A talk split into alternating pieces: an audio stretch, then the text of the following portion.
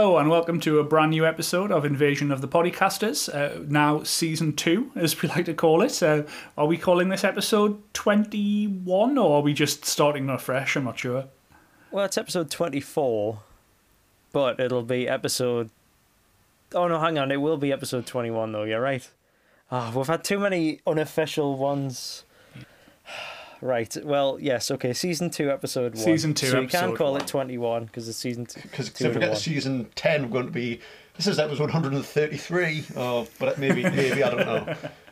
I think it'll get to a point where we can just sort of launch in and not have to introduce ourselves as well. Yeah, Uh, but you know, just for the benefit Yeah, of anybody when just on, uh, tuning into BBC season 4, two. BBC Radio 4 or something. But yeah, well, I mean, as you say, for the benefit of new people listening, um, we're a, a podcast where we're going to be looking at uh, what's available out there to stream, to watch on TV. Um, so to start with, you've got myself, um, Graham. I look after what's on uh, TV, what's on free to air. Along with me, we've also got Simon. Hello, guys. Simon here. I look at slightly more niche streaming services and whatnot. Currently, I've got subscriptions to Mubi, Shudder, and BFI Player, but I do dabble in Netflix and Amazon as well. But for that, we also have. Scott here. Hello, guys. I'm So the mainstream to Simon's niche. Um, I look after, obviously, Netflix and Amazon, but also a BFI Player, which is an extension through Amazon. So uh, some potential for a skirmish between me and Simon there. It's it, it's yet to happen, but I'm I'm putting the tanks at the border, waiting to an exit. You know, so Might happen when we can do this in person. one day, yes, it is. It is also worth saying. We're still in lockdown at the beginning of 2021. Yeah. 2021 has not proven to be any better than 2020 so far. Maybe even slightly worse, which is kind of worrying. It's been a very long 13 days. Uh, it's 13th of January today, and it doesn't really seem to be going any faster. Yeah, I mean, when we started this back in May, we were mm-hmm. hoping that we would be recording it together or meeting up somewhere recording it, but we're still recording remotely. You're still having to edit three separate sound files altogether, Simon. So Yeah. but that's good because I can hack out little bits and pieces, which is easier to edit rather than just all recording one. live. Yeah, fair it is. So one day our podcast will be a total mess. Don't worry. one day.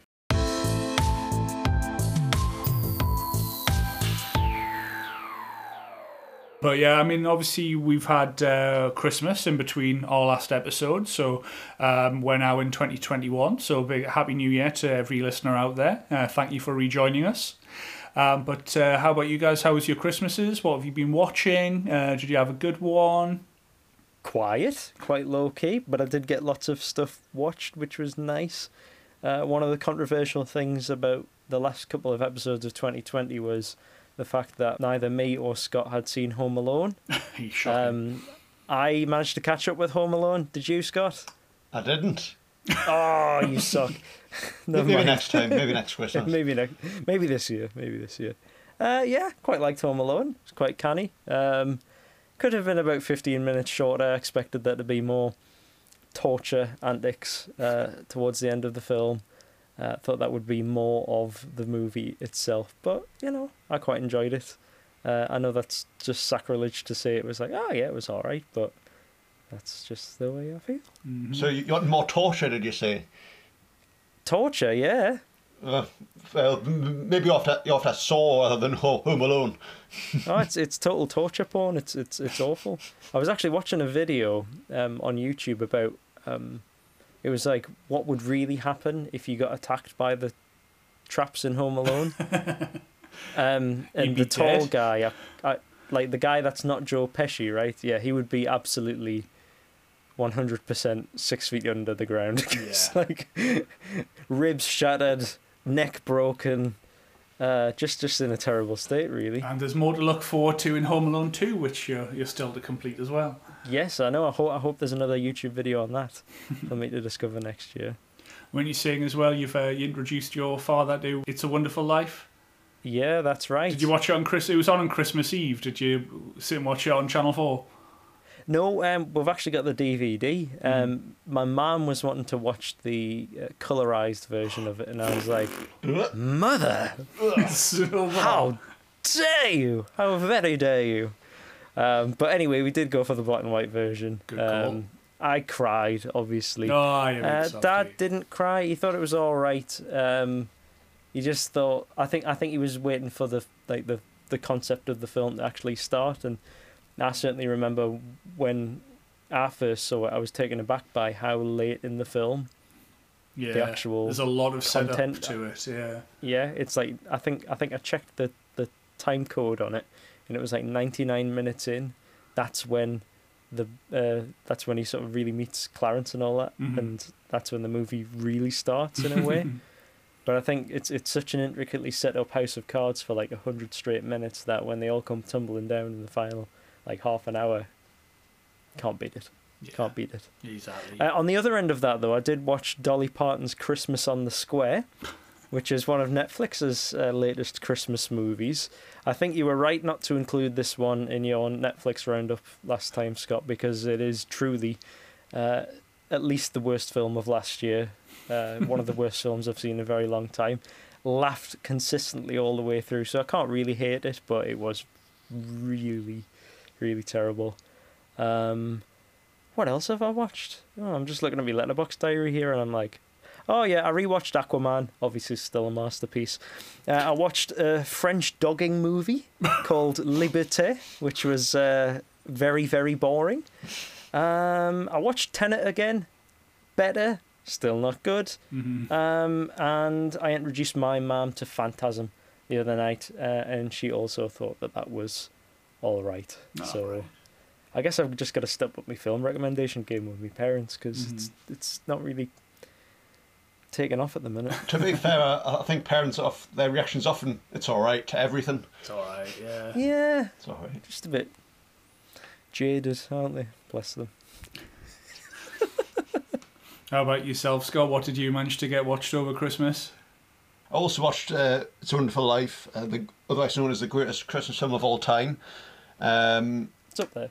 and also Groundhog Day, which which I always feel is like a Christmas aligned film. I think we were calling them, weren't we? Where Christmas it's- adjacent. Christmas not until adjacent. it's yes, not until February. where- It's Groundhog Day though. Exactly. It's in it's in February. It's set in February, so it's not a Christmas film by definition, but it is one by uh, you know snow. Snow. Um, so it's Christmas adjacent. I would I would, I would argue. yeah. I think that's um, that's absolutely perfect. I think just it's a it's absolutely exceptional film. Pro- probably fourth or fifth time I've I've seen it. So it's it's one of those ones you can just watch again and again. I think uh, just Bill Murray at, at his best. I would say. I prefer to Ghostbusters personally, um, but I think he always brings something unique to the table, and that's yeah. If you haven't seen Groundhog Day, get it watched. Both of my parents had never seen it. So, you watched uh, that? Did you just say you've never seen Groundhog Day? Nope. I've seen Happy Death Day. Um, I mean, Get it watched. what, how do you respond to that? Aye. What do you say? Just shake your head. But that's not good radio. We'll Um, move uh, swi- swiftly on from that one, I think. Yeah, but uh, I've, I've got to say, there's not a great deal that I watched. It's like I, I got some decent time off over Christmas for a change, and I was planning on just ticking off a whole load. Of, I mean, got um, Home Alone ticked off, got um, It's a Wonderful Life, um, the Charlie Brown uh, Christmas movie. Uh, I'm trying to think what else. Die Hard, Die Hard Two. Oh yeah, I watched Lethal Die Hard. Forgot Weapon. about that. So a lot of films ticked off. We didn't even get around to the Polar Express. Didn't get. Oh what? I think we watched three. I managed to see almost in a day. In fact, yes, it was in one day. What three adaptations of A Christmas Carol? You'd be going insane. Oh, and actually, they weren't like too bad. There was the Christmas Albert, Carol multiverse. in the morning. There was the Albert Finney one, um, which is like a musical, big sort of set pieces. There was one. I can't remember the name of the actor. There's a one that was like a TV adaptation um, from the kind of late seventies, early eighties. Can't remember the actor, but that one was that was okay. But then topped it off with the best one, Muppets Christmas Carol.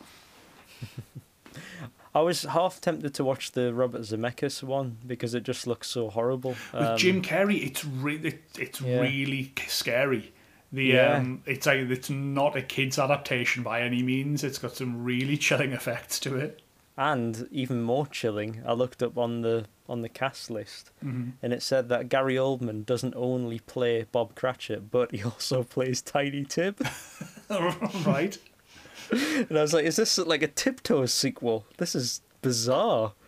Um, but yeah, that, that- I'm really gonna have to watch this like at the end of season two. Yeah, So- exactly. But um, we, as well as a bit of a recap there on uh, Christmas, um, we've uh, always start off each episode um, by going through uh, a bit of news. And uh, one thing that we've picked up on is just in the last day, Netflix have done like a what's to come in 2021 little video. Um, now I watched it and straight away I was like going to the comments underneath to see what their general reaction was, and to say that it was a bit negative or a bit mixed was an understatement. Um, both of you guys have seen the video now as well. What's your take of what we saw? Um, meh. Meh, Indeed. Well, I think I think you've got to just like hand it to Netflix though, because they are the only people who are making content at the minute, like properly and consistently. Mm. I know Warner Brothers have tried to adapt in certain ways, but since you know Tenet kind of flopped and Wonder Woman 1984 has got a hugely negative reception so far, um, and it's not getting released in theaters, at least over in the UK. At least they've they've kind of fallen flat on their face. But Netflix keeping going, Keep keeping going. going. throughout. Yeah, like I they've mean, even made lockdown movies. So like Malcolm and Marie, for example, which is Yeah. the John David Washington Zendaya romance. Um, that was made in lockdown. I think Mhm. it's just a two-hander, isn't it? yeah. Um, I'm kind of hoping that's going to give John David Washington a little bit more credibility as well after Tenet, because his character in Tenet is just like there's nothing to work with. Well, I think he, whatsoever he, he earned credibility in BlacKkKlansman. There's no re- Yes. worry Uh-huh, there, but yeah, I think after Tenet, he needed to he needs to sort of uh, pick his roles to estab- re-establish himself.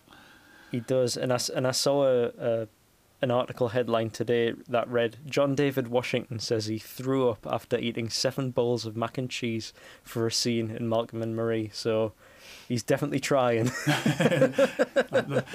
That's method for you. yeah, I'm I'm quite impressed. I mean, as as I was watching it, the the whole video of what's to come. I mean, the things that I took from it is the fact that well, there's no massive um, comic book adaptations. It's all original. hmm So as far as what I could tell, none There is going to be a superhero movie in there though. yeah The Thunder thing with um, comedy one. Octavia Spencer and yeah. Melissa McCarthy.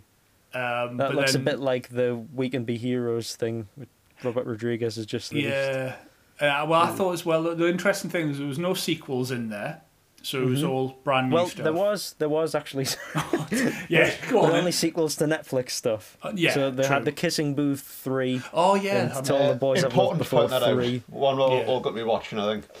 Well, I think I think it is interesting because like they've made a trilogy out of this franchise, and they only started like three four years ago. You know Mm. what I mean? It's like very consistent output. But yes, sorry, go on. Uh, well, the other one I picked up on was, I mean, as I was going through, there was nothing that really stood out to me. There was the Zack Snyder's Army of the Dead, but it was a very brief clip. I mean, all the Yeah. Mm-hmm. clips were very brief, we've got to say. And then at the very end, that one with Leonardo DiCaprio and Jennifer Lawrence, the Don't Look Up, it you gave you no impression of what the film was about. It just showed you them at the back of an aircraft hangar as the door went down, and I was like, okay. Two big stars, let's see, but left it very much there. So I'm interested to, to find out a bit more about that. But there's news as well that Netflix are shortly going to be putting up their prices. So if you're on the standard five ninety nine bundle, um, that's not changing. But if you're on the eight ninety nine, uh, which includes HD, that is going up to nine ninety nine, and then the eleven ninety nine, which includes the Ultra HD, is going up to fourteen ninety nine. So a couple of big um, price hikes up from there. Uh, but also there's news that Disney Plus they're also increasing their prices um, from five ninety nine a month up to seven ninety nine a month. So it's not too big a hike. It's still less than some of the other uh, monthly subscriptions. And as you were saying when we were just talking earlier, Simon, that uh, you've worked out uh, there's a lot of Marvel coming up. Yeah, I mean, I know we were talking about the slate that was announced last month or whatnot, but I was working it out because WandaVision starts airing this Friday. That's going to run for eight weeks, and then the week after that, they're going to launch Falcon and Winter Soldier. and they haven't announced a release date for Loki yet. Mm-hmm. But what I'm thinking is they're just going to keep on going and keep going, and then they're going to keep that run on, Yeah. occupying our Friday nights Friday night is Marvel for however night. long they can. I mean, there's going to be like what five Marvel TV shows this year or whatever. But how And there's we've, more in the pipeline. we've got to mention Moon as Knight. well though that none of us have got Disney Plus as yet, so it's going to be interesting to see in terms of the reaction to these series whether it'll tempt any of us. I mean, I personally I've got to say that I'm the one who's most invested in the Marvel films out of the three of us, probably.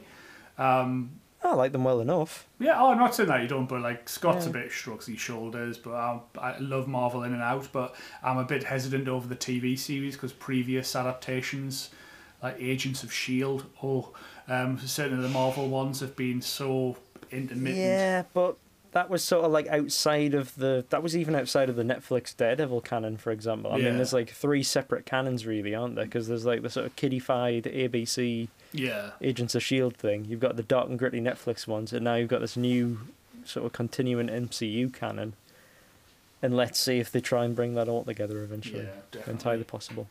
To be honest, it, it would take a lot for me to to get Disney Plus. I think to persuade us to get it. Um, Oh, you'd watch it for Beauty and the Beast. What you want about it? the Princess and the Just, Frog. just watch on BBC One. the Fox never and the on. Hound. That's all. That's all you'd be watching it for. Oh, that's canny. But right, well, um, in terms of uh, we've covered there a lot to do with Netflix, so we're going to hand over to you now, Scott, because you're going to cover what you've spotted coming up for Netflix. yeah. So uh, in recent months, um, Netflix it's just, it's been a bit of slim pickings, really, in terms of what's been going on there. But uh, this time, this month, I've uh, gone with some solid picks here. Um, so I've never seen it myself, but they've got the US office on there now. The, they have the UK one as well, which I haven't seen either. Um, UK so is masterful. I think I would need to watch the UK one first. Um, but by all accounts, Office USA is, is worth watching, I think. Easy watching. Yeah, absolutely. Uh, th- th- th- there's a lot of memes from it as well. So uh, if you're if you're into your dank memes, I think this is a good one. Oh wow, I haven't heard Dank in a while. Yeah, you know, good. How very 2015 of you. Uh, we've also got The Wolf of Wall Street, the fantastic Martin Scorsese film starring the already mentioned Leonardo DiCaprio. Wonderful film, that. Um, hugely enjoyable. It, it is three hours long, isn't it? Which Mhm, uh, Precisely. I, I, I don't think it feels that long. I think it's uh, it doesn't feel boring in my opinion. When, when I, wa- I've only watched it once, but I, I didn't really feel it dragged. Depends on your tolerance for the amount of like sex, drugs, and boobs that you get. Yeah, I mean, there's a lot of that going on, absolutely. But uh, I think the quality, the the filmmaking and the script writing is makes up for it. I think. Enhances the Yes. the Yes. drugs and boobs and Absolutely. absolutely. And we've also got Saving Private Ryan. Um, I think pretty much everyone's seen that, haven't they? I haven't seen it in ages, but uh, I think its reputation is deserved. I think the the beach scene is is phenomenal. I think it's just a great scene from the last uh, 20 years or so. We've also got the 2012 version of Dread, which is very much a solid film.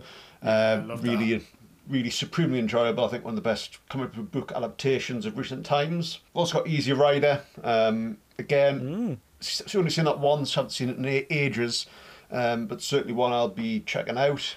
An icon. Good to see that they're branching out to more older films again. I mean, I know you were talking about the is Yeah. it Youssef Chahine that they had, hmm like little season surrounding him. Yeah. You know, good to see Mhm. that they're diversifying a bit more. Yeah, it's good to see they're going beyond the 80s. Uh, it's, it'd be great to see more older films coming on there, but uh, obviously an icon of the counterculture era. So I'll be checking that out again just to see if its reputation holds up in my view. And Amazon Prime Video uh, has uh, similarly um, solid offerings uh, coming up. Obviously, we've got Denis Villeneuve's Dune coming up, and we've got the 1984 David Lynch version coming on. Um, Hey. obviously, not quite the film that David Lynch probably hoped it it would be in the end. Um, I think it's, it's, it's certainly messy, a bit of an abortive attempt. I think we could say. um, I think it didn't. I think he- he would say it wouldn't, didn't turn out as he wanted it to. Let's, let's be I, honest. th- I think he'd go a little bit further Yeah. than that. I, th- I think he'd refuse to talk about it. Yeah, but uh, we've got Gone Girl, which which I think is is fantastic. It, it's it's a great looking film. I think the uh, cinematography can't be faulted on that. We've also got Birdman. Did, did that win Best Picture? Yes. Yes. So if you're going through the Best Picture winners, a chance to watch that. Um, obviously, it's presented as as a single shot, and I think they do they do achieve that look very well. We've got yet more Leo with uh, the Revenant. Worth watching for the uh, sort of the the bear fight. Um, I, think that's uh, quite. That is quite. Uh, It's a fight. I you sick. always thought it was a love scene. maybe It is I don't know. almost. there's, there's a couple of you know vibes from that bear. I always thought the Revenant would be better if it was more like a Red Dead Redemption movie rather than a wannabe Tarkovsky movie. But you know, I th- I think that movie's in there. I just think it's very very pretentious. Hmm. In, in my opinion, Sorry, the, yeah. the Revenant could have been a lot better. I think. Um, Mm. It's great. Don't get us wrong. I think it's a very good film. Great, great watch. But uh, I think they could have done even more with it. I think that could have been a real masterpiece. Which, Could have been the apocalypse now this was. era. Yeah, yeah. But great nonetheless. I'd watch. I'd recommend watching it, listeners. And I've also got uh, Seven. Again, one I haven't seen in ages. Uh, probably a good five year. But uh, certainly one I'll be revisiting. I think Morgan Freeman and Brad Pitt is a is a great pair in there, the lead role. Uh, one of one of Fincher's is it, is it David Fincher? Mm-hmm. Ah, it's just been so long since I've seen that one, but uh, yeah, uh, just a, another great film from him in a great filmography. Again, one I'll be revisiting. Just a few recommendations from Amazon here. Um, the Hunt, which stars Mads Mikkelsen as a man who is wrongfully implicated um, as a paedophile, uh, and it's basically his attempts to clear his name. Uh, it's, it's it's a very harrowing film, just with a sort of wrongful um, implication of him, and it's I think it's it is best performance that I've seen. Um, obviously, as as Chiffre, he is he is phenomenal, but I think this is just a really well-rounded performance. Um, I think he just really brings brings out the emotion of man in the, that position. As I say, wrongfully. I think that's Go on, Simon. Sorry, no, sorry. I was just going to say I think that's quite a good recommendation because um, both he and Thomas Vinterberg, so director of The Hunt, um, they've got a new film coming out potentially in February, I think, and it's called Another Round, or it's the, or I think the original Danish title is Druk, which is drunk, and it's about um, a bunch of teachers who discover this study uh, where it's like if you have a certain level of alcohol in your bloodstream at all times, a very, very low amount, then it will exponentially increase your level of happiness in, in life. So, in their day to day life as school teachers, they begin to uh, just, you know, have a beer during the break and stuff just to see if it actually it actually works. Uh, and I think things, at least from the trailer, from the looks of the trailer, they begin to get a bit out of hand. I think it's going to be less heavy than the Yes, hunt by the sounds so. of it, but I hope so. s- still really sounds good. Yeah, but uh, as I say, it's, it's the hunt isn't isn't a happy film, uh, really. but uh, I, w- I would that, that that's a massive recommendation. I would say I would, as I say, it's available on Amazon. If you have Amazon, you must check it out. Also, uh, Graham, I think is going to mention uh, all, all the President's Men later. Um, And we've got the Parallax View, which is Alan J. Pakula's pre preceding film. Obviously, not anywhere as well known, I would say, but um, it's about uh, an organisation who uh, specialise in political assassination.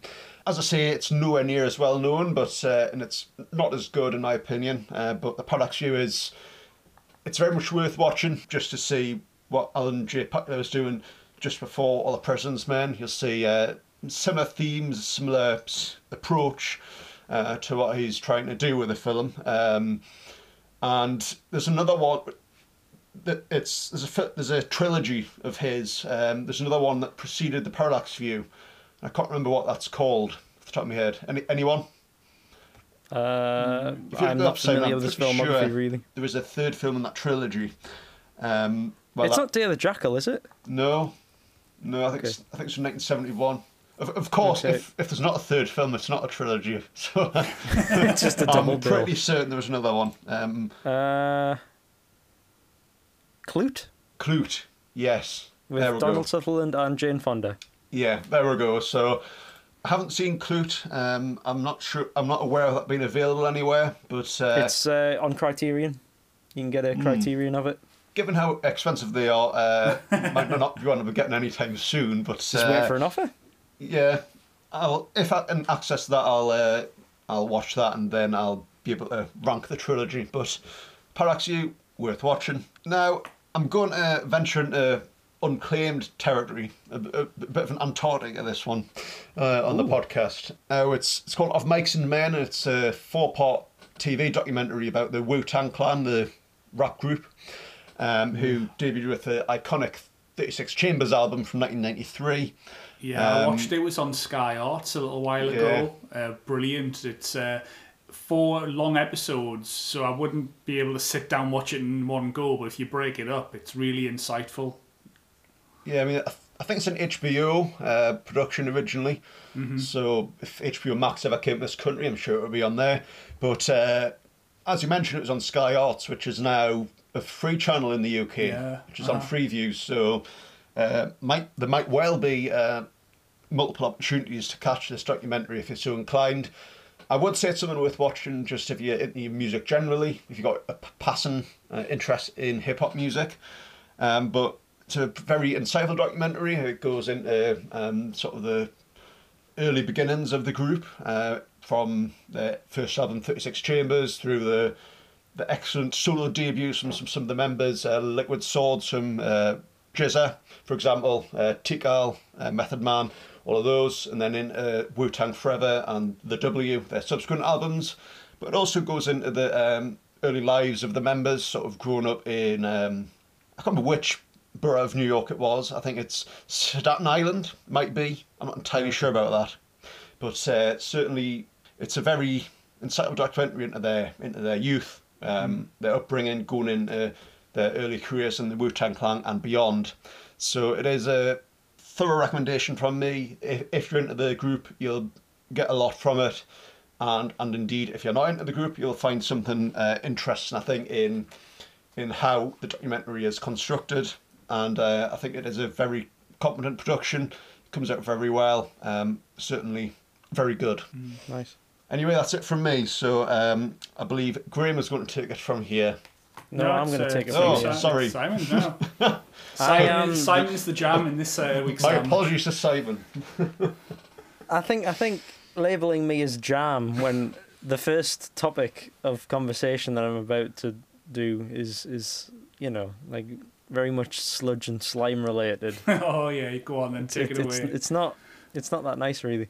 Um, yeah, in in the previous episode, Aardman's flushed away came up in conversation, and for some reason, I felt the need to weigh in with my own opinion on it. Uh, and just as I started my little mini review, I realised I had nothing insightful to say, so I just ended up with, and I quote, "I quite like flushed away because I like sewers and toilets and stuff."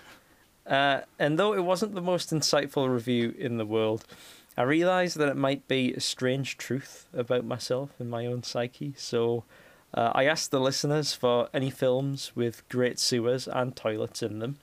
And surprisingly enough, it was actually a really popular post. like loads of people got in touch uh, with some really great recommendations. So I'm going to start off with Ian, who says Jurassic Park epic toilet scene. It is an excellent one. I am assuming he's talking about the scene where the T Rex rips the top off the, the outdoor toilet and, and eats the corporate guy. Yeah. Mhm. Um, then Graham. Graham? Who's No. he like? Oh hello, Uh, that would be me. oh, yeah, of course. Oh, yeah. You sit, the I, I sit here waving Athletic to Comments myself. reference there. um, yes, Graham said they're lean, green, and on the screen it's the Teenage Mutant Ninja Turtles. Even though the films were awful, sewer dwelling mutated Ninja Turtles. What's not to love? Um, Kirsty, hello, mother. Um, well, obviously, any sewer from it until you meet Pennywise, and then it all goes downhill. Of course, many terrifying sewer scenes in all three of those movies. Uh, and she also commented the outside toilet scene in the Norwegian film Headhunters can almost smell it. Yes, very underrated film with a very underrated toilet scene. Darren, hello, father. Uh, he commented, "Lame is the death of spoilers." Javert, aka Russell Crowe, and most of the third act does indeed take place in the sewers of Paris. Uh, Lauren said it is an obvious choice, but probably my favourite scene in the film, Trainspotting. Um, and yes, I've got to agree there. On a personal note, that's probably one that I saw too early in life, so that toilet did definitely make an impression on me. Callum said, I'm going lowbrow with Johnny English climbing up the toilet pipe. Yes, Callum. Also notable because of Johnny English's gun jamming with the contents of said toilet. Uh, Daniel said, um, Slimy Sewers and Ghostbusters 2 have to be up there. Yeah. Also, Andy. Dufresne had a special moment in a sewer. Yes, Oh. indeed. That was a very special, uh, Yeah. uh, very helpful sewer. As they say, there's a lot of Shawshank before you get to the redemption. indeed, indeed. Um, Blake said, bog standard office bog down which turtle gets flushed in love and peace. Which actually was going to be one of my Christmas, like alternate Christmas film suggestions, and actually forgot it was a Christmas film. Uh, it's a Japanese movie by Sion Sono about uh, a turtle that gets flushed down the toilet, uh, and the owner of the turtle becoming a big pop star. Um, but then later on, the turtle um, sort of grows uh, in the in the bottom of the sewer with a bunch of magical toys. Uh, there's a Japanese Santa Claus who has like a bunch of toys down in the sewer, and then it turns into a Kaiju movie. So um, yeah, that's love and peace for you guys. You should totally check that out if you can get your hands on it. um, another Simon said it's got to be Teenage Mutant Ninja Turtles again, a very popular one. Uh, Max weighed in with Street Trash, which I haven't seen, but he says that the toilet death scene is great, and I did watch that today. And I think I need a little bit more context to understand what the hell happened during it, but it does look fun. Uh, he also suggested Mandy, Nicolas Cage screaming slash downing vodka on the toilet, all good fun, and also Stalker, which so he says the very long pipe. Is that even a sewer? Yes, it is a sewer, and I'll elaborate on that a little bit further in my wait for it top five cinematic sewers, which I'm feeling the need to share with you all because that's just part of my brand. Share away. Um, I think this is the first time someone's mean- done a list like this, by the way. you see, breaking new ground. We had an A-lister last week. We have sewers this week. What's not to love about Invasion of the Podcasters? Um, so tied at number five of my top cinematic sewers. I'm I'm gonna avoid toilets for this one, but I think you yeah, know just that's a to keep the separate category. Yeah. Yeah, yeah. I'll I might do another list. We'll see. um, so tied at number five. I'm going to start off with a couple of mid noughties animations about rats because I think that's probably where my fascination with sewers began. The first is, of course, Flushed Away, so we're coming full circle here, but I'd be very remiss if I didn't talk about Ratatouille in the same breath. Mm. Uh, I think Ratatouille is the better film, of course, but it does contain less sewer action. yeah, I mean, there is an Academy Award to uh, to back that up.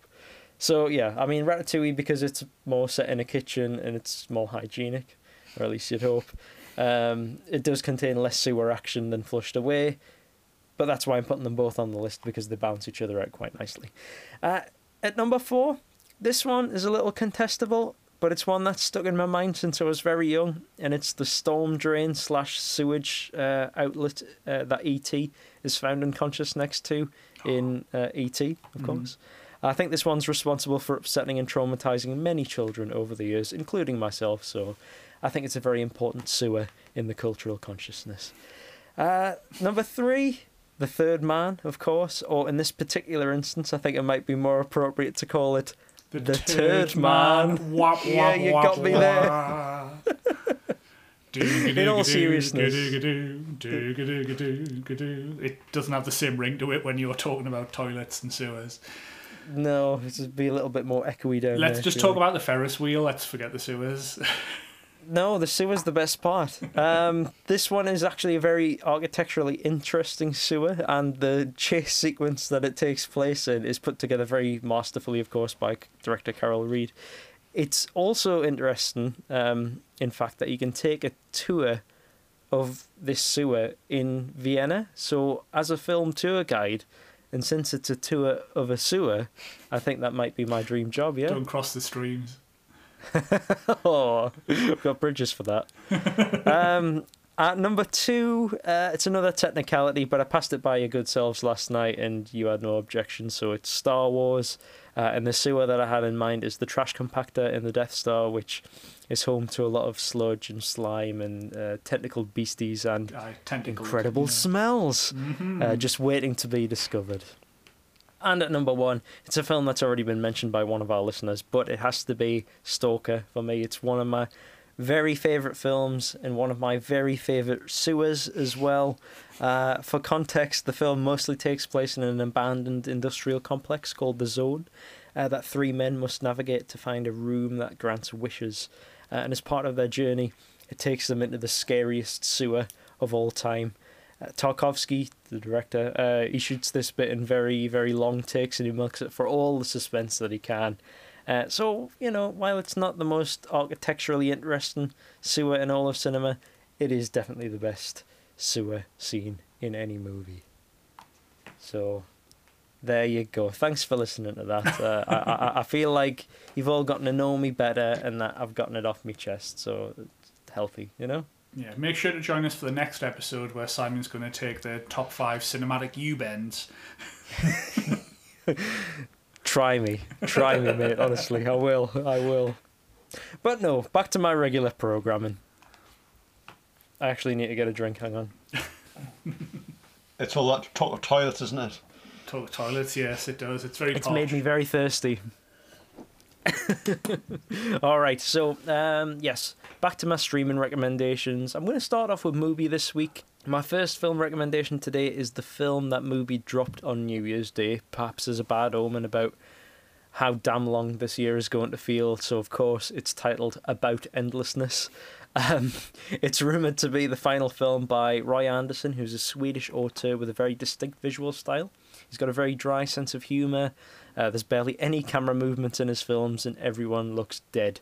So I think I'd describe him as a necrotic version of Wes Anderson. Uh, he actually made the Living trilogy of films between 2000 and 2014, composed of songs from the second floor, You the Living, and A Pigeon Sat on a Branch reflecting uh, reflecting on existence. Bit of a tongue twister there. Um, which are all films about modern life in crisis. You could say that they're really about anything and everything because there's so many characters and so many miniature sketches in each of them. But as the title of the trilogy suggests, it's about the pain of being alive, basically. Uh, about endlessness acts as an epilogue to that body of work, and it takes a bit of inspiration from Arabian Nights, where those two texts interact was kind of lost on me, but it still managed to work a little bit of its magic on me. It is, however, purposefully less funny and much more bleak than the others, so it's not a good one to start Andersson's work with, but if you're already invested, give it a whirl. My second recommendation uh, from Mubi has a similarly melancholy mood to it, but I think I preferred this one quite a bit. Uh, it's called Ham on Rye, and it's the debut feature of Tyler Taormina. I hope I'm pronouncing that right. Um, and most importantly, it's marketed on Mubi as a cross between Richard Linklater and David Lynch. So already, I am completely hooked, of course. um, I got thinking actually, and I realised, isn't Richard Linklater meets David Lynch just Donnie Darko? Um, and I think I'm right in thinking that. And I think Ham on Rye is actually not a million miles away from Donnie Darko. Um, it follows a large cast of high schoolers in a small American town, apparently getting ready for a prom. But it soon becomes apparent that even though they're dressed to impress and they're you know they're going to a, a big social gathering of some sort, it isn't exactly a prom. Uh, they come together in a local delicatessen called Monty's, uh, where they all take part in a wide range of delicious sandwiches uh, before going into a very strange ritual that will change the course of the rest of their lives. It's not as outwardly bizarre as something like Donnie Darko, but at the same time, I think it's got a very similar feeling of um, teenage angst and, and melancholia to it. Uh, I also think there's a lot to be said for the Lynch comparisons, uh, because the way that this just cycles through lots of different atmospheric modes is a lot like watching an episode of Twin Peaks: The Return. Here we go again. Uh, uh, and as you all know, I can't really give a higher praise than that. I can definitely see me watching this again, actually, just to see if it all hangs together, and I suspect it will. It's one of the most confident debuts I've seen in a long while, and I really hope it being on Mubi boosts the director's profile and spells a good future for him. So, good luck to Tyler. Um, on Shudder this week, I was very, very pleasantly surprised to open it and see one of the scariest films that I've ever seen on top of the pile. Now, this is Possum. It's Matthew Holness's directorial debut about an introverted puppeteer played by Sean Harris, who comes back to visit his old home and he finds trauma literally around every corner. One of the most oppressive films I've ever seen. I know I said a few weeks ago that A Queen of Earth is the only film on Shudder to make me shudder, but Possum is pretty much the only one that's done that and made me jump out of my seat in fright. Um, so it's not for the faint-hearted at all. I actually watched it around the same time as I was watching Garth Marenghi's Dark Place, which is an old Channel Four. Well, not old. It's like 2004, I think. It's a Channel Four TV show, um, sort of like a spoof of um, horror sci-fi shows uh, from the 1980s, uh, which Matthew Holness, the director, wrote and starred in. So if you want to see a really versatile artist working in comedy horror and then just straight up horror, I'd recommend watching Dark Place on all four, Yeah, uh, and then Possum second on. Shudder. I can second that. Dark Place is absolute genius, criminally It's- underwatched. Hilarious. Yeah, It I is mean, absolutely the, the, the. Scotch Mist episode gets me every time. Is isn't there the one where like people start turning into broccoli? There's a, like I have a very vague memory of it, even though like I only watched it last year. I must have watched it in like the space of a day. Well, I just It's- remember it's just men a in lot of kilts fun. and then just a mist and they're like, what's that Oh, strange yeah. bagpipe? It's the Scotch Mist. It's like the fog, but Yeah. Scottish. um. So yeah, Matthew Holness, really versatile filmmaker from the evidence that we've seen so far, lampooning horror and then going on to the genre very, very seriously indeed. Possum, terrifying piece of work, and don't watch it if you don't like spiders. Just a little bit of a content warning there. Over on BFI Player, I have to shout the praises of this film because it's it's consistently underrated, I'd say, and I think it's still yet to receive the appraisal that it deserves. It's J.C. Chandor's A Most Violent Year, starring Oscar Isaac in a role that young Al Pacino would have been right at home in. He plays Abel Morales, who's a Colombian immigrant who set up a very successful heating oil business in New York in 1981. Uh, he refuses to retaliate against a clearly gang related attack, uh, and he finds his morals because his name is Morales, ha ha ha, uh, compromised when his, his strong headed wife tries to coerce him into fighting fire with fire. Jessica Chastain plays his wife incredibly well. She's actually got a Golden Globe nomination just for that role. But that, surprisingly enough, is pretty much it in terms of awards appreciation. It got brutally snubbed at the uh, 2015 Oscars. I think that's because it's one of the least showy films uh, that came out around that time. Like you said, Scott Birdman won Best Picture in that year. Uh, very keen to show off its cinematography and its acting and all that, so that's probably why it won. Uh, we also had Foxcatcher, which I believe is coming up later in this episode. Uh, and we also had Whiplash, so, you know, I think it was quite stiff competition, but I think because A Most Violent Year is quite a low key film, and because it seems derivative of, like I said, Al Pacino movies from the 70s and 80s, people kind of dismissed it as solid but unremarkable. Uh, wholeheartedly disagree on that point. I think it's one of the finest crafted pieces of so called Oscar bait I've seen maybe ever. Uh, and it's its moral character and its restraint in, you know, not being a gangster movie is just what makes it so compelling, aside from, of course, you know, the very good work done by Oscar Isaac and Jessica Chastain. I was doing a bit of research on it today, and I discovered via IMDb that there's a sequel in development to it. Uh, so whether that's going to go down the route of Godfather, giving way into Godfather Part Two, I don't know, but I'm very, very intrigued all the same. So if that develops, I will keep you posted.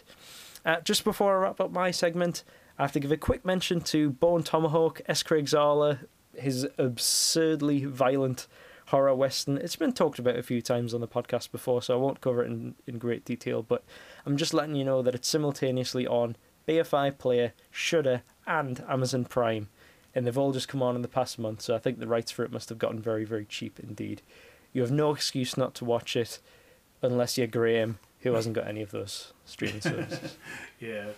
Well, there's plenty of other things that you can be watching if you don't subscribe to the likes of Netflix and uh, Shudder and Mubi and BFI Player, Amazon Prime.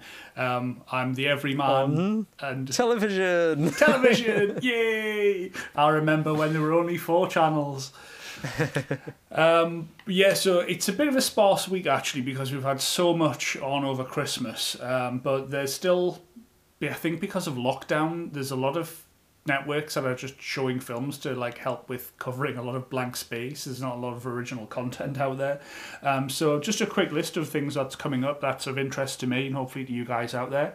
Um, but the day that we record this, as we said earlier, it's the 13th of uh, January. So if we do get the episode out in time, coming up this Saturday, which will be the 16th, um, at half past I'll midnight on thanks Simon, um, half past midnight on BBC One is Foxcatcher.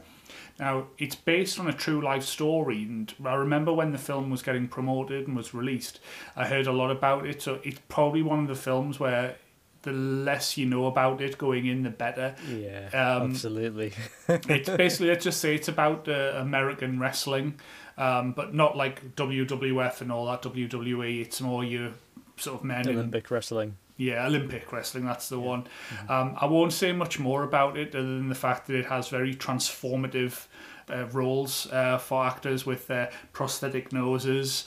Um, but Yeah. it's, um, yeah, I'm definitely uh, looking forward to catching that. Now, I've got to say though, when you told me what you were going to talk about last night, hmm um, I said, "Oh, I think I can find an impression in there," Go on. And it's Steve Carell in Foxcatcher. Yep, come on then. Mark. Mark. You can call me Golden Eagle, Mark. Would you like to watch Mork and Mindy with me, Mark? Mark. Dave. Dave. Well, I won't be the judge of that. Well, let's see that what the listeners think. Give it a rewatch and see if you can tell the difference. I'll have the episode sat with me whilst it's on on Saturday night. Um, then following um, on the next day, Sunday the 17th, um, at five past midnight on BBC One, uh, Scott mentioned earlier is All the President's Men. Now, I am a big fan of split diopter focus shots, and it's a great drinking game if you're that way inclined, where every time you see a split diopter focus shot, you take a shot. Um, and what is a split diopter focus shot, you ask? Well, basically, a split diopter focus lens is a lens that screws over your standard uh, camera lens, where it allows you to have both a near focus and a far focus shot. Now, there's a lot of films which have used these really iconically. Um, you see a lot of it in Jaws. All the President's Men has like a landmark six minute shot. Um, Carrie uses it a lot. Basically, any Brian De Palma film. yeah, it's De Um, Palma's favourite type yeah. of shot, like. And so basically, it's where you'll see someone up close in focus, and then also someone in the distance, or someone typically where a camera wouldn't be able to pick up the two, uh, both side by side or in the different sort of angles. Um, but the, what you find is there's quite a, um, a defined hazy line that runs down the middle, and often these can be disguised with pillars um, or landmarks, things in the way to disguise it. So it's a, I love just picking them out. My, I always nudge my girlfriend and say split diopter shot, split diopter shot. So yeah, she's fed up with me so much of that. But uh, once you see them and once you know what to look for, and the, often the craft that goes into it and the thinking behind it, there's not just a technique for technique's sake. It's often that it's trying to portray something, the distance between characters or the mood or atmosphere. So all the President's Men has some great examples in it. So and I think as well with it being covering the Washington Post and the Watergate scandal, what's going on in America at the moment, I don't think there's a more timely uh, time to be showing all the President's Men. So um, do get that watched now. If that's quite a late time on Sunday night, but if you're not going to be either up to watch it or record it, it is also on later in the week on Thursday on BBC Four at nine o'clock at a more reasonable time. So no excuses not to get it watched. Um, also, Sunday night, if you're not inclined to have a bit more of the heavy weighted politics, you've got on ITV4 at 9 o'clock Airplane. Zuckerberg, just classic. Um, it's been a while since. Zuckerberg. No, no, the Zucker brothers. Zuckerberg is very different. Oh, sorry, that's right. Yes, this, yeah. Not And- Mark well, Zuckerberg it's- in 1980, what? It's well, it's, I- it's Zaz, isn't it? The Zaz Abrahams Zucker Abrahams Zucker um, Yeah. Yes. combo. Um, Sorry, yeah, Zuckerberg's just like yeah. I think he's taken over everything. uh, but it's, He's colonised your brain. That's what he's done. Yes, but it's uh, it's it's a long five while. G, isn't it? it's five G. So don't stir the conspiracies. Um, but it's been a long while since I've seen Airplane, so definitely worth a rewatch. But if you are a big fan of Airplane, a criminally underseen um, film of the Zaz canon is Top Secret Oh, with yeah, Val man. Um, like Airplane gets all of the plaudits, um, but I think Top Secret has just as many gags, and I think there are some more genuinely hilarious moments within it. So I, I Um, don't think I've laughed as hard at anything as the the bikes gag in in Top Secret. You remember that? Yeah, it's hilarious. You know, or the whole just the intro, just the skeet surfing, Yeah. so just everything. I think there's not a bad joke in that film. And I mean, it's the whole thing with the whole uh, Zucker Abrahams Zucker is the fact that there's if you don't get one joke or enjoy one joke, there's another one coming just a second away. And Top Secret very much does that. So. Um, well worth checking out. Um, also, another criminally underwatched film. Um, so, really want to champion this is on Monday, on the 18th, on Film 4. Now, it is late, so make sure you set your boxes for it. Is uh, It's a 10 to 1 in the morning. Um, is Sing Street. It's a story. It's set in Ireland of a young guy who transfers to a school. Um, real out of place, fish out of water story.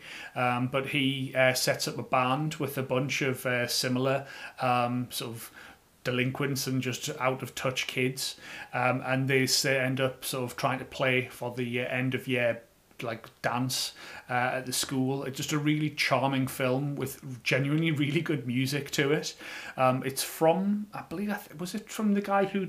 Oh, I'm, I'll tie Yeah, myself. who did once. Who did once? Yes, I thought that was John it. Carney. Thank you, Simon. Because there's like obviously an Irish connection in there, so I thought I was going down the wrong road there with that, but I was right. Thank you.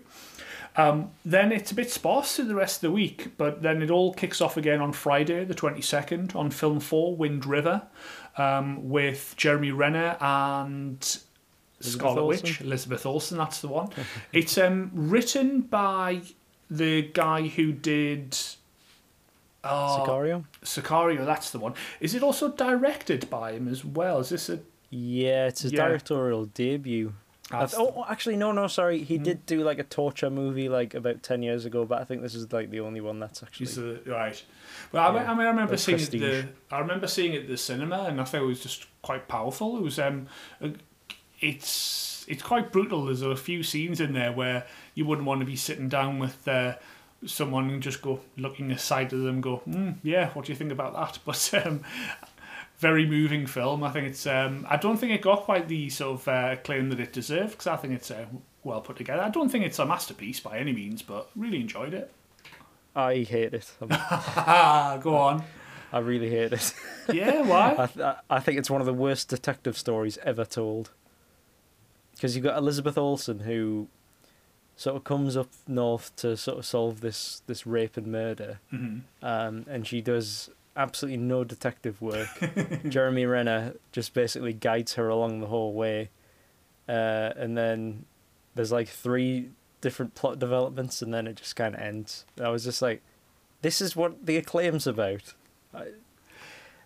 I By all means, watch it. Uh, I, ju- I just it didn't work for me at all. Well, to me, I I, didn't see. I didn't very see it as a detective, like a sort of cop procedural. I thought it was more about the the isolation of and the wilderness of the people who live out there and the the no, extremes. I, I, I mean, I mean, I agree. That's what it's about. I'm Mm. just saying, like the the actual getting from point A to B to Oh, C. I right, was just like, oh man, It- yeah, there, it does take a few a, a hop, skip, and a jump to get to where it it's does. going. it's got a very cool shootout though.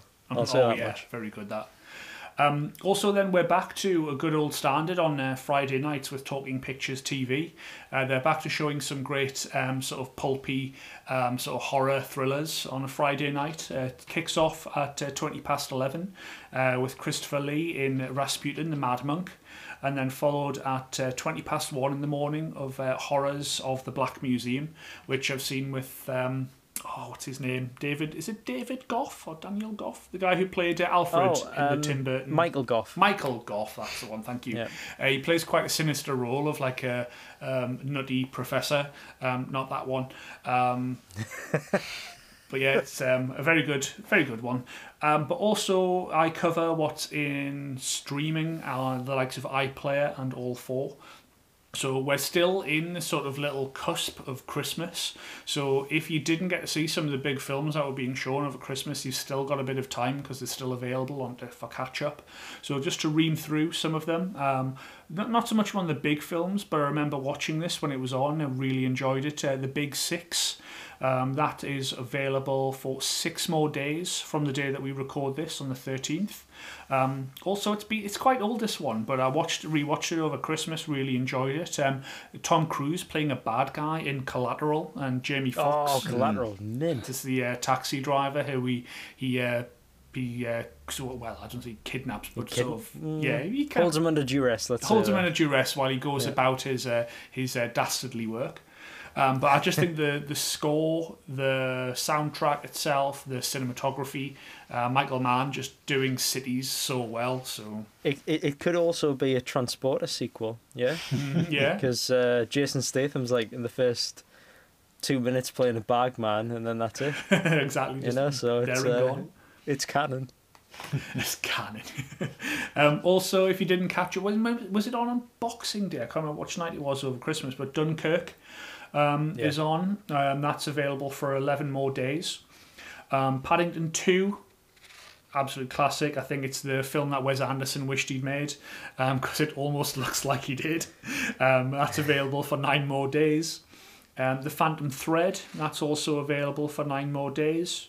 Um, you've also got as well great one for uh, kids and young adults alike. Um, the Secret of Kells, uh, which is by the Ah, guys. I haven't seen this yet. Yeah, so that was done Yeah. by the guys who've done Wolfwalkers, which is now out, and also Mm-hmm.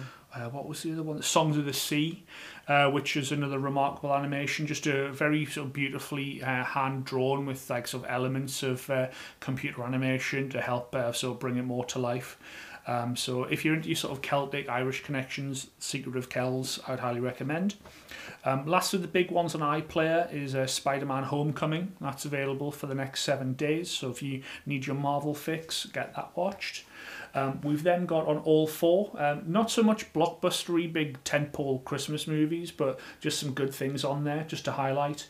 Uh, you've got Shane Meadows, um, Dead Man's Shoes. Now I've seen that once Festive classic. yeah, well, I've seen Dead Man's Shoes once, and like it made enough of an impact with me. I feel as if it's like burnt onto my retinas that I don't need to see it Yeah. again. But long overdue, so I will try to, to catch that again. Cause it's a, oh, Paddy Considine with just an awesome performance. Great swearing in that movie as Great- well. yeah, great, great swearing.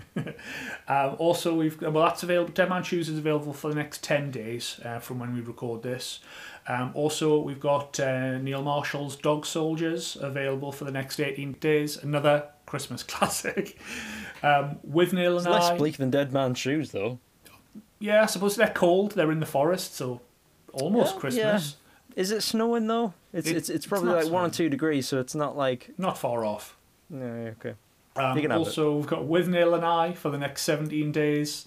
Under the Skin for the next 18 days. The best film ever made. Come on, It's great. I'm not saying it's the best film ever made. Scott, though. back me up here. One it's the up greats. there. It's up there. Yeah, thank you. It's, I mean, the thing is, though, with watching it at home, I, I saw it at the cinema, and it's one of those films you have to experience. I'm not sure you would get the same experience watching it at home. It is a great film, but I think the the way the way it makes you feel while you're watching it, uh, it's hard to replicate without seeing it at the cinema. So It's important to watch it in the dark. I think. yeah, definitely. I think when I watch it at home in the dark, it, it, it does have an effect still. I think Yeah. I've watched it once in, when it's been daylight, and it's just it's just not the same. No.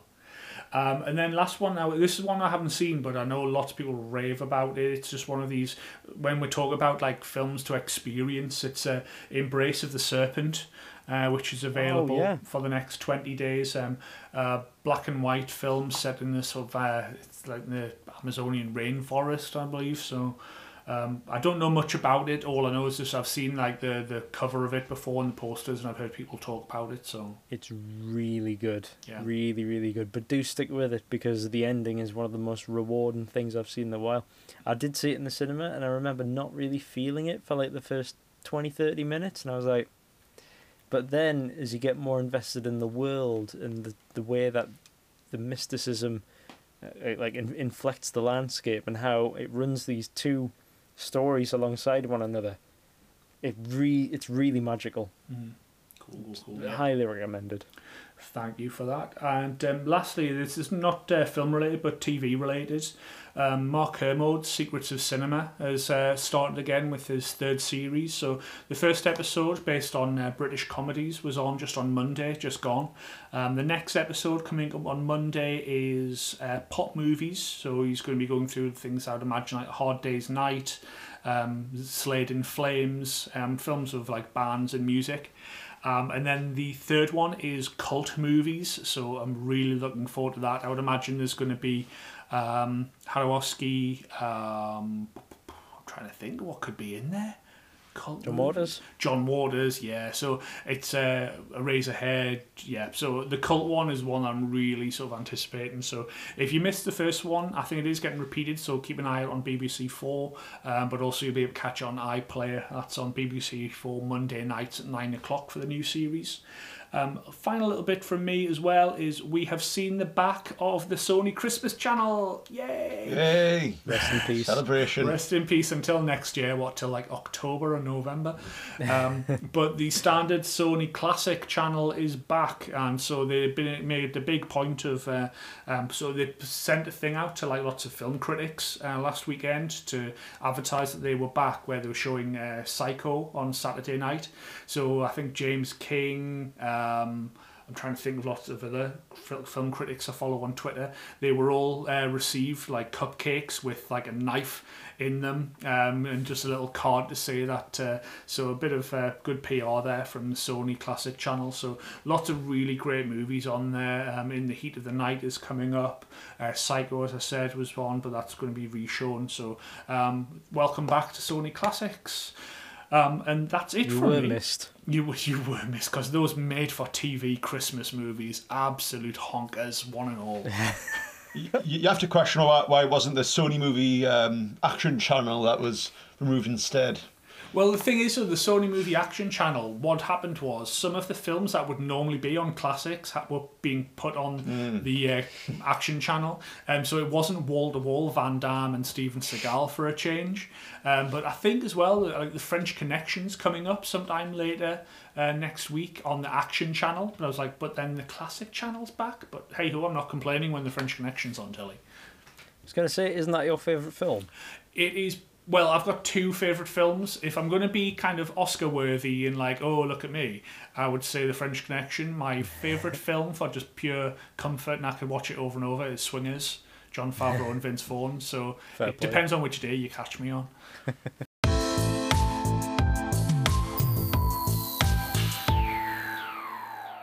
that's it from us. But then I just want to put a call out for a bit of a special that I'm going to look to be doing, including on my part next week. Is we are in sale season post Christmas. Uh, box sets, DVDs, Blu-rays are all being.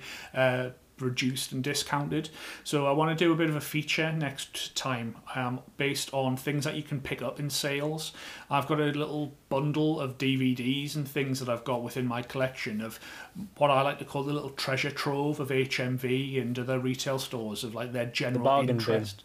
Well not just the bargain bin but if you go through their general interest section you'll find just random things that were like obscure tv shows documentaries that you'd never typically expect to find. So there's some great things i've like came across through the years. So i'll be putting some posts out of what i generally mean and highlighting some examples and i'll talk through a few things that i'll be going into a feature for next episode Can we all contribute to that? Or why not more the merrier why what is it an invitation? that's an invitation for both yourselves and the listeners out there That was very vampiric of me. Now I have been invited in. Thank you. You're in, yeah, exactly. Um, but uh, for now, that's it from us. Um, but thank you very much for listening. We hope to continue on as we are um, for 2021. Um, whether we continue weekly, fortnightly, we'll just have to wait and see.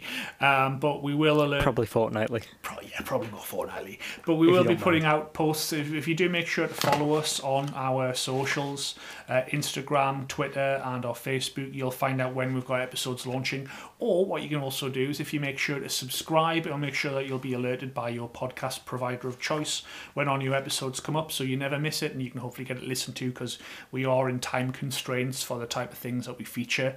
So uh, make sure that you get the episodes downloaded and listened to pretty pronto, and then you make sure that you take full advantage of our recommendations. Uh, but from me, Graham, thank you very much for listening, and uh, look forward to hearing from you all next time. From Scott, thanks for listening. See you next time. And from Simon, thank you very much. See you next time. And here's to a great season two. Salute, my familia.